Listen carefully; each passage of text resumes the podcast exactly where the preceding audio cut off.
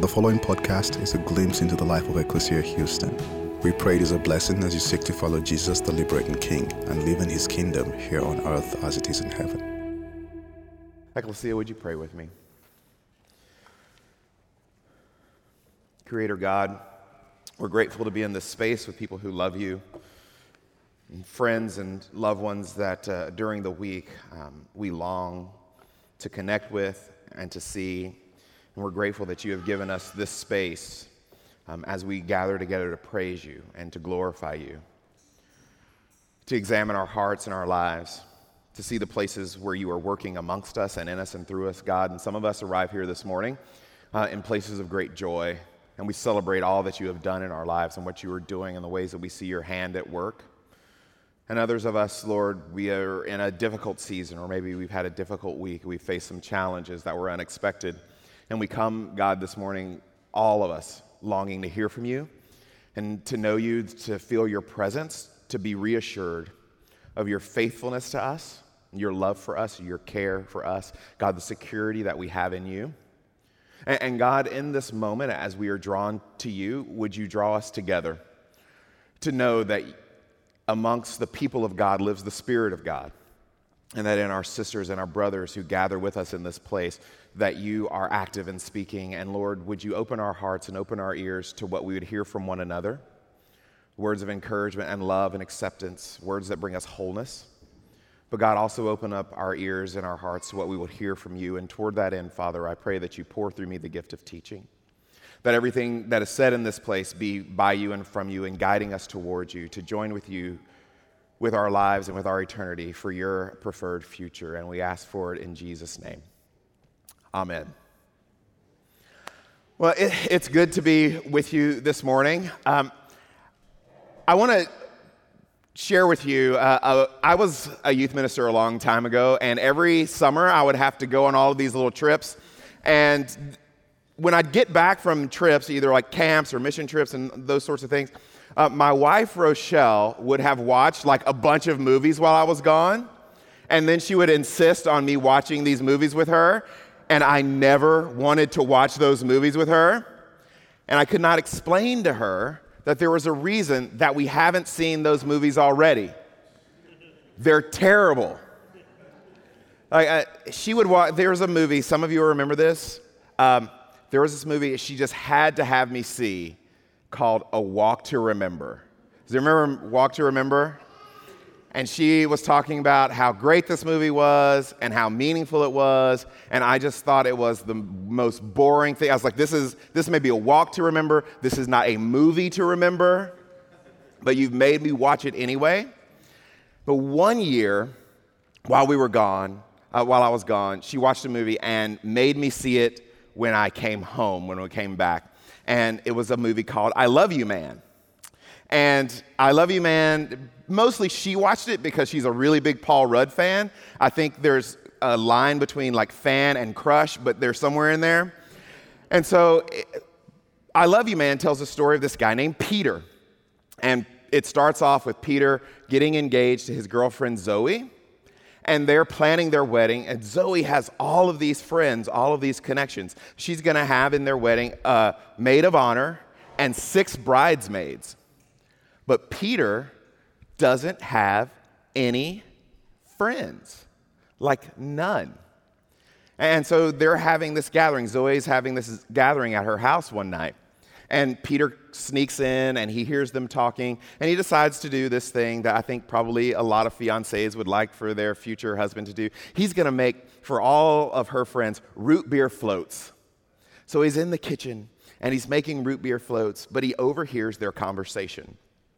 And what he overhears is Zoe is really worried that Peter doesn't have any friends and it's just going to be like at the wedding, like her and her maid of honor, and like six bridesmaids, and nothing over on the other side.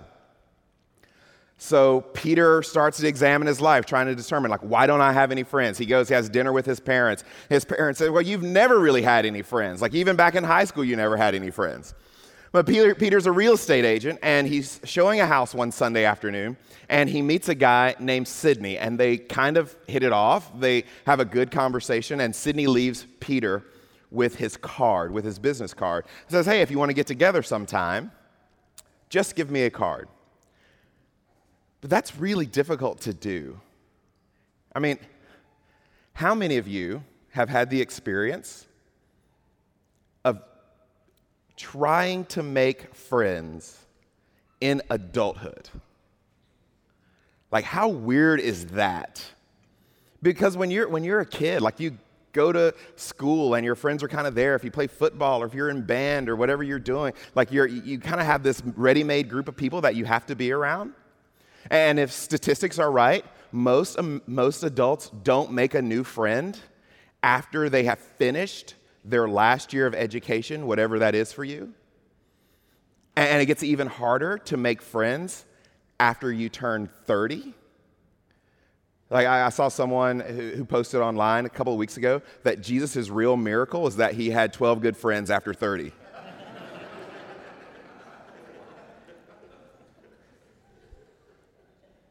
That's hard to do.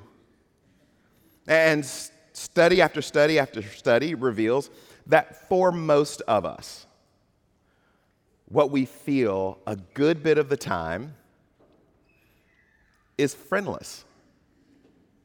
And so I've, I've shared with other groups, and I think this is really important.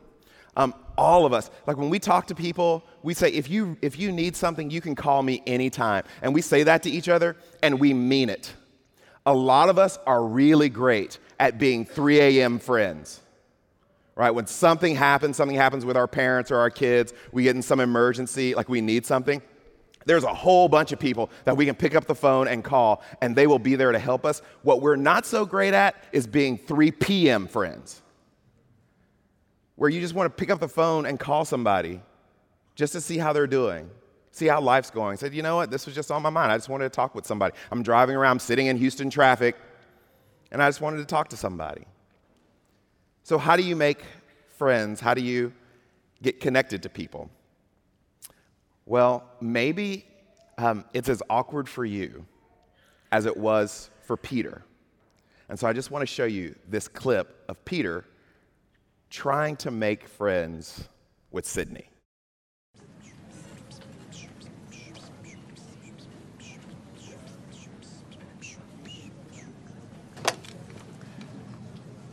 Yeah, just, just two.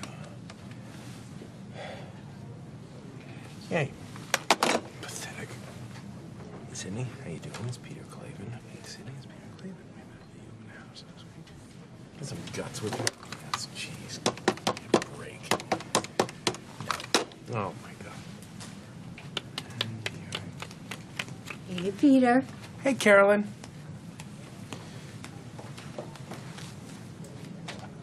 Sorry. Fife, you know what to do. Hey, Peter. It's Sydney Klaven. No, that's not right. Oh, uh, Sydney, it's Peter Klaven. I uh, met you last week at an open house, and um, I had a showing. And uh, anyway, uh, I was wondering if you uh, ever wanted to get together and uh, talk about real estate uh, and whatnot, or whatnot. And hey, sugar. Hey.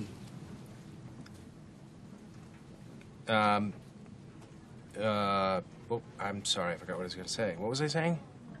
Um, uh, yes, the open house, and we met. Anyway, no rush. You call me back whenever you get a mo, get a uh, moment, and um, we will talk when I talk to you. All right. Uh, hope you're having a great day. Okay. Bye now.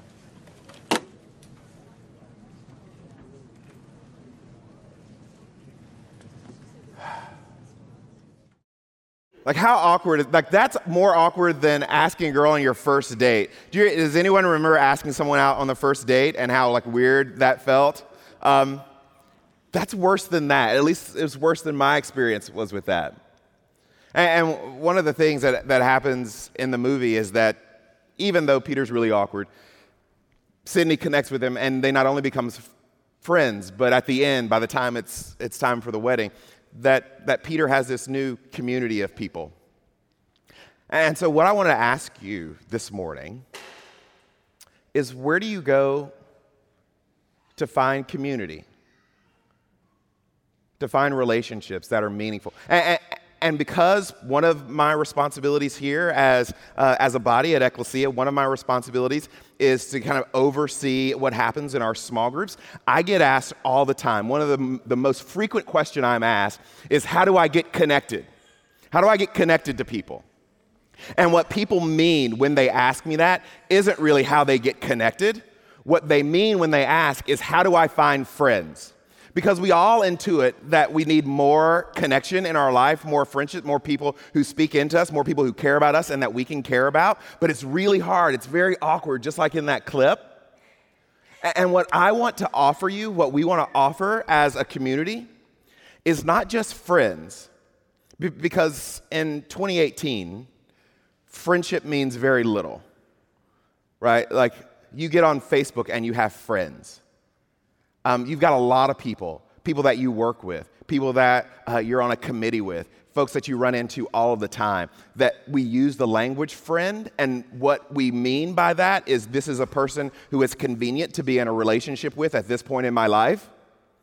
Because when we move or something changes or we don't see them anymore, like we don't stay connected with them. So they're not really friends. But what you need, what we all need, is deep connection with other people. And you know this, we know this from the opening pages of Scripture, that as God creates Adam in the garden and places him there and looks over everything that he has created, he says it's all good except that Adam's alone. And, and people use that verse a lot. We talk about that verse a lot in weddings. And, and God doesn't say the problem here is that Adam isn't married. He says he's alone. Because maybe all of us at some point in life have had the experience, maybe in our marriage or in our family of origin where we came from, where there were, there were a lot of people around, but we still felt alone. And one of the things that will enhance your life, that will make your life meaningful and beautiful and powerful, is for you to not live a life that is alone, that's in community with other people. Other people who love you and care about you, other people who can praise you, and yes, other people who can hold you to account when you are not living up to your own stated values. I want to show you a picture. Uh, this picture is of me and the guys um, who are my best friends in the world. We met over 20 years ago when we were in college together. And through the years, we have been through just about everything together. We have been through a couple's divorce, um, children born with birth defects, we've been through cancer, we've been through uh, eating disorders, um, we have been through everything. We, we have this incredible relationship where we tell each other everything, where there are no secrets, because we have been friends too long to not know everything already. Our wives um, are very mixed about this because we know everything about everybody. So, that thing in your life that only you and your spouse know, imagine if your spouse had four other friends who all knew that thing. We have one general rule for our relationships is that whenever one of us dies, whoever lives the closest has to get to their phone and destroy it. Because we've got a 20 year text message thread with everything in it.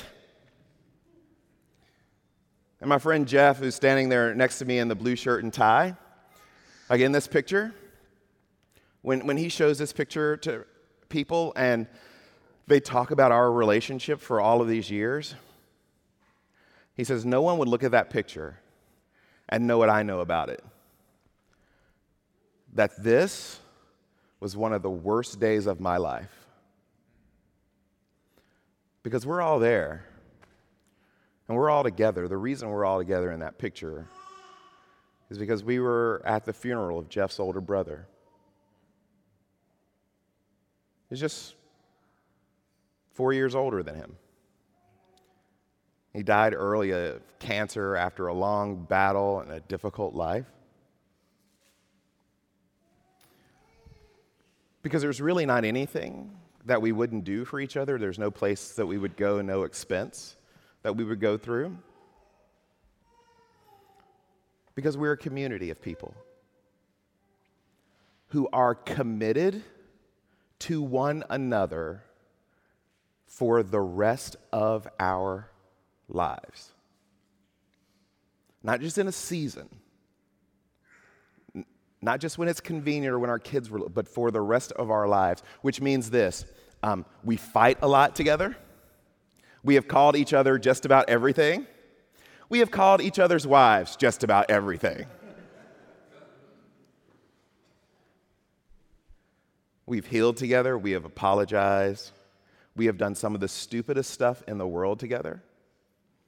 And we have sat around, as we do a couple of times a year, a fire pit, and said, you know what? I don't think that these choices that you're making, what you're doing right now, I don't think that's in accord with what you say you want for your life.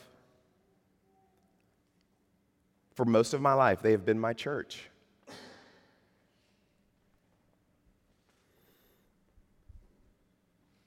Because that's what community does. And your life will get exponentially better when you find a committed community of Christian people walking alongside you. Where do you go to find community? Hmm, connected is a slippery word because it means something different, and all of us have different levels of what we can do at different times. But everyone needs, for the flourishing of your life, to be rooted in a group of people who you know, love, and trust.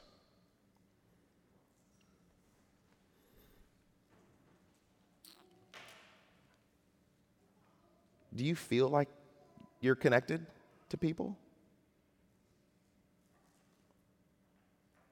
Because one of the questions I think that most of us will have to ask is what happens in life when your life falls apart?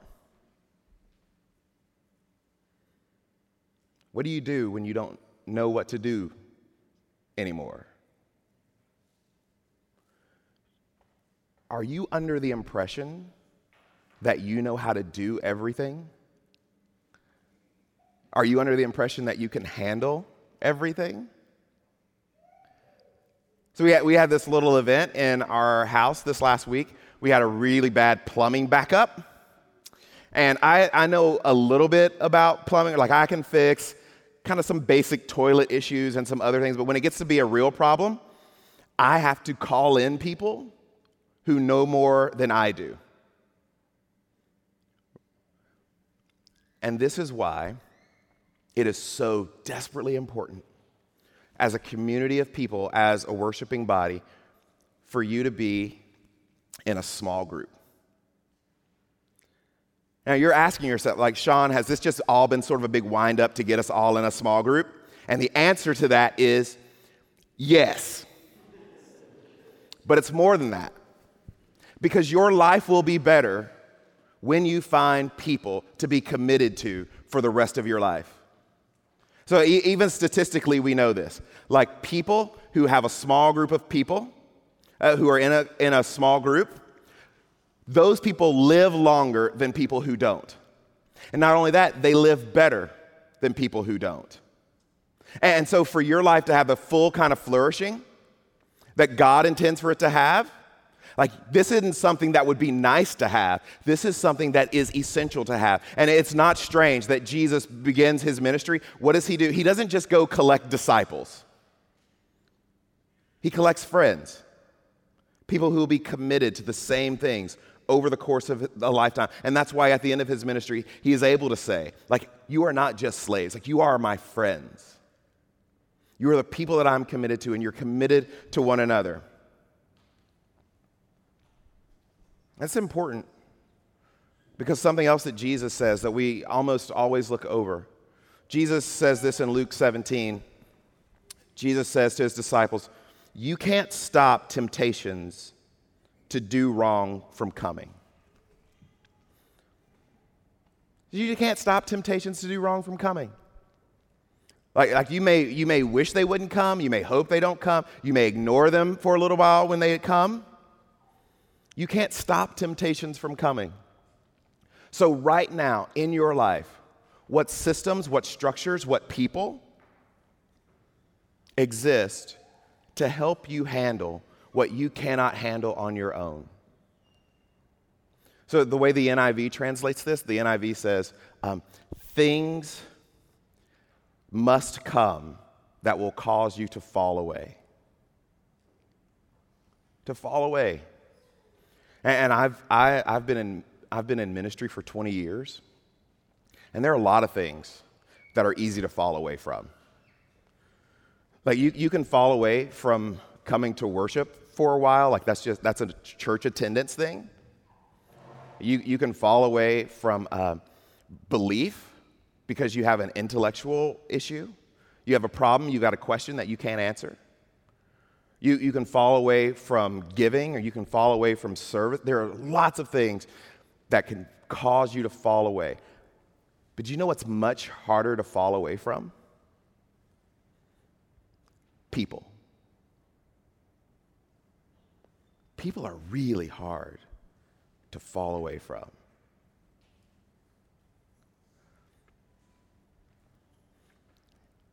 If you were to walk out of here today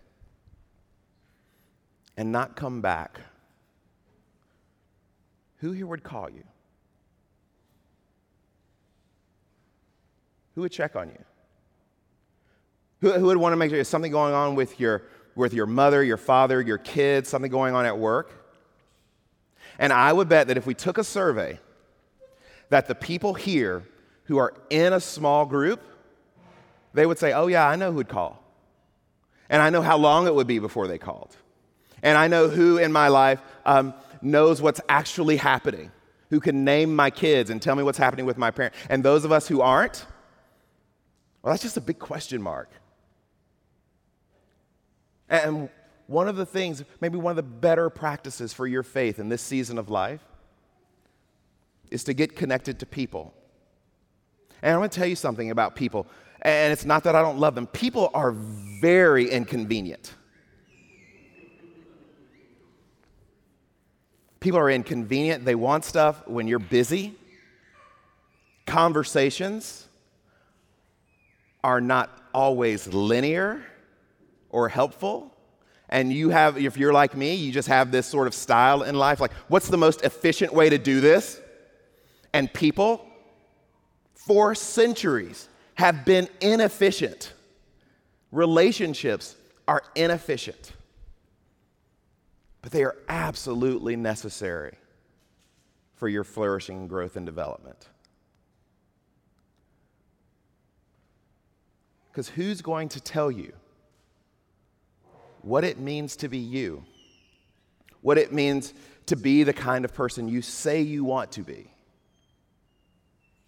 If it's not people that you've invited to speak into your life,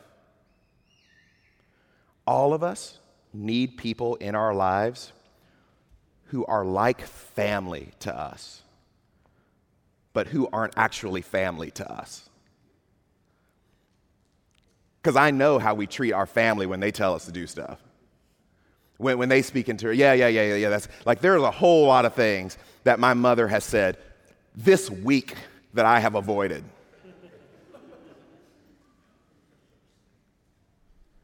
Because everyone needs that. Because it's hard to fall away from people.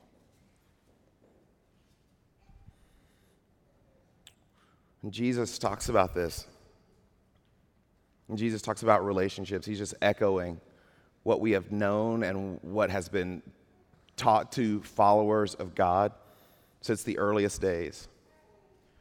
Ecclesiastes, the Ecclesiastes writer, writer puts it this way in Ecclesiastes 4 says, two are better than one because a good return comes when two work together. There are going to be times in your life, in the good times, where you're going to need people who are pulling with you, and in the bad times where you're going to need people who are pulling for you.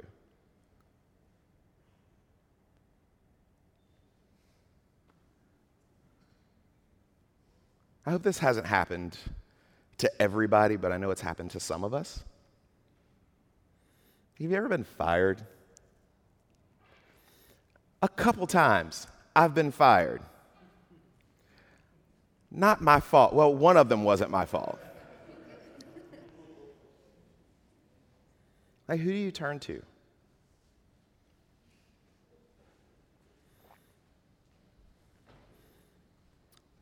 Fifteen years ago, I got a phone call from my friend Chad, who was in that picture. He was working up in Kingwood, and I was working over by the Galleria, and he says, Hey, do you, do you think you could have lunch with me tomorrow? So, yeah, so we met at this ridiculous little gross place called China Border on 45.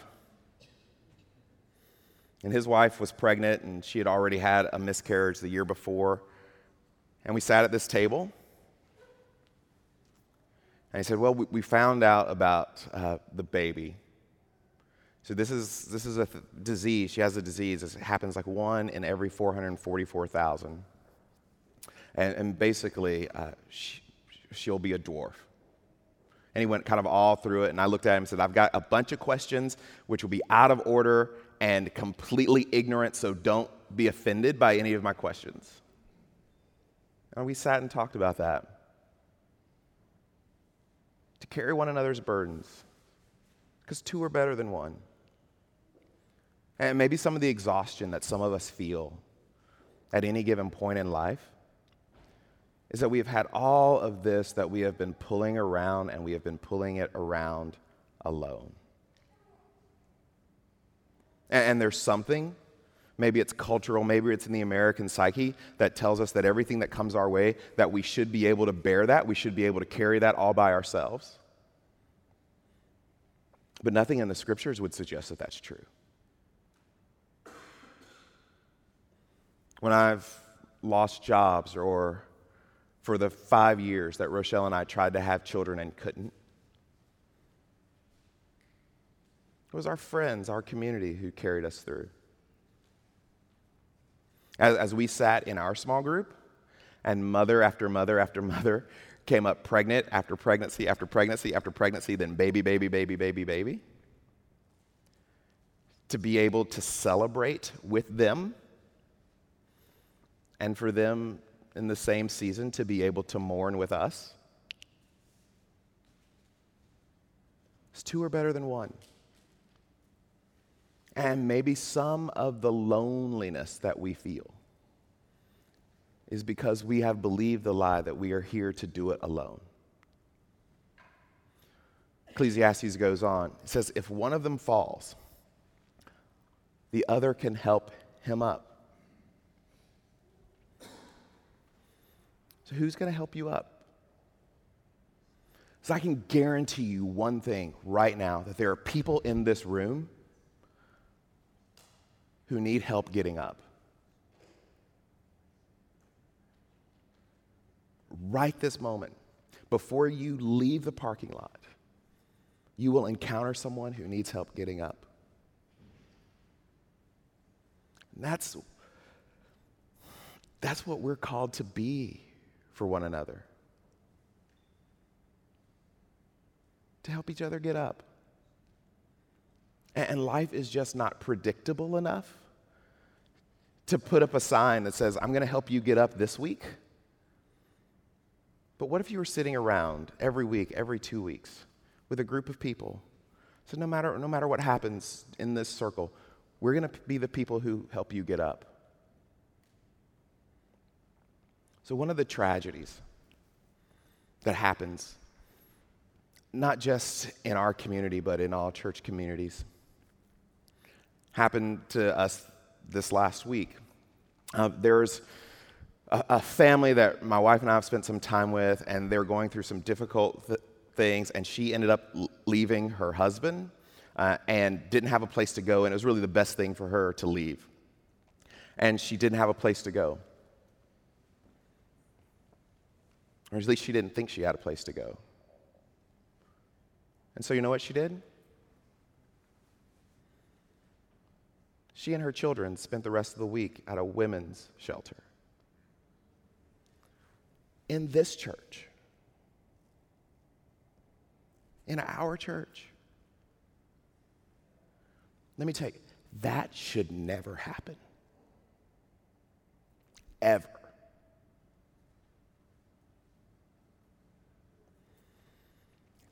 And here's the secret of church life. I'm just let you in on it. People like me, Titus, Jim, Paul, there are just too many of us, too many people in this community for us to do it all. That we have to carry each other. That we get to carry each other. We get to help each other up. Ecclesiastes 10 says this says but who will help the pitiful person who falls down alone? So, this is a question for you. How pitiful do you want your life to be? Because things that cause you to fall down must happen. You will fall down. But how pitiful, how miserable the NIV translates it is it for the person who falls down alone. So, a couple of things that you need to do. And the first one that I'm going to give you, everybody needs to do, and everybody needs to do it right now. So, get out your phone. No, get out your phone. Don't act like you don't have them. If I'd have been more boring, you would have been on Facebook five minutes ago. Get out your phone. And I want you to text, update me to 97000. And all that's going to do is that's going to send you to a link where you can update your information that we have. Because here's another thing that happens quite a bit I will want to send someone a note and I will look at our database to try to send them a note, and I will get their address, and I will write my note, and I'll send it, and it'll come back to me in a week because it's the wrong address because they moved. And it's the wrong address because you checked your kids in to the kids program four years ago, and you never updated anything, and you've moved since then. Or anything like that, and then you look around one day and you're like, oh, you know what? No one ever calls me, I never get a note. That's because you hadn't updated your information. So we need everybody to update your information. It's so quick, so simple, and it works. I did it earlier this week myself. So uh, if it doesn't work, uh, I'm not saying it's user error, but it worked for me earlier this week.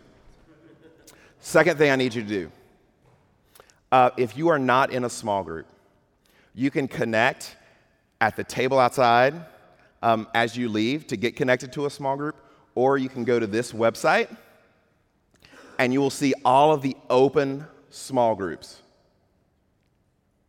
What you'll see, just, just the ones there, we have uh, 80 plus small groups. We need probably 100 plus small groups, easily could use 100 plus small groups. A lot of them are full. But if you go to this website, um, you will be able to look and see all of the open small groups. And if you want to lead a small group, a small group, and we need leaders, leaders, leaders, leaders, leaders. We need more leaders than we have. And we're taking as much burden as possible off of our leaders. We're putting content online and video form so you can use that really easily. Uh, but you just email me at this address, at this email address. And, and the same is true for everybody that's on staff at Ecclesia. It's just their first and last name at ecclesiahouston.org. So if you're ever looking for any of us, if you ever have a question, that's what you need to do.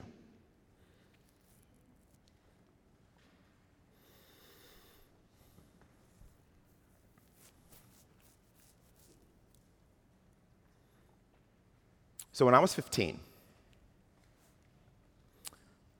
my parents got divorced. And it was a pretty amicable divorce. I still joke with people that for years after my parents got divorced, uh, they would still go to class reunions and on vacations together. It's the weird, it was a weird marriage, it's a weird divorce. And they did that up until my, my dad got remarried. And they were pretty quiet about it because that was a time in, in church world where you didn't talk very much about those kinds of things. But in the years ramping up to their separation and divorce, do you know what never happened? No one from our church ever stopped by, ever called to talk to my mom, talk to my dad, and said, Would you just share with me what's going on? In the most difficult seasons of life, we disconnect from each other. And so many times through the years, I'll run into someone and I haven't seen them in worship. We hadn't connected in a long, long time. And you know what they'll say? Well, I had a bunch of stuff going on. And they'll explain to me how this was going awry with their kids or their parents or with their finances or with their job. And I just want to say to them, and I want to say to you, this is what we're here for. This is what we're here for. That all of those, all of those one another's in the Bible to care for one another and lift one another up and bear one another's burdens, all of those one another's in the Bible, they're real. And when Jesus left, on the night that he was betrayed, he didn't gather around his disciples and say, hey, hey guys, I'm going to give you a list of stuff to do to make really engaging worship services. I'm going to tell you how to preach really well. This is how you ought to run your church. This is how you ought to uh, collect donations. That's not what he did at all. On the night Jesus was betrayed, he gathered his friends around the table and they had dinner together. And he reminded them of who God was and who they were. And this was his final gift to us one another. And on the night that he was betrayed, Jesus took bread and broke it and says, This is my body given for you. And in the same manner, after the meal, he took the wine and poured it, saying, This is my blood of the new covenant, which is given for you. Whenever you eat this bread and drink this cup, you proclaim the Lord's death until he comes. And that's why it's called communion. Because we don't do it alone. We don't follow Jesus alone we follow Jesus in community. Creator God, give us a vision of what it is to be your community of people, to care for and love one another, to walk with each other in the beautiful moments in life and our more defeated moments in life. Remind us that we belong to one another that you have given us a gift in each other to carry us forward until you return in Jesus' name. Amen. Thank you for listening to our podcast. If you would like more information, please visit our website at www.ecclesiahouston.org.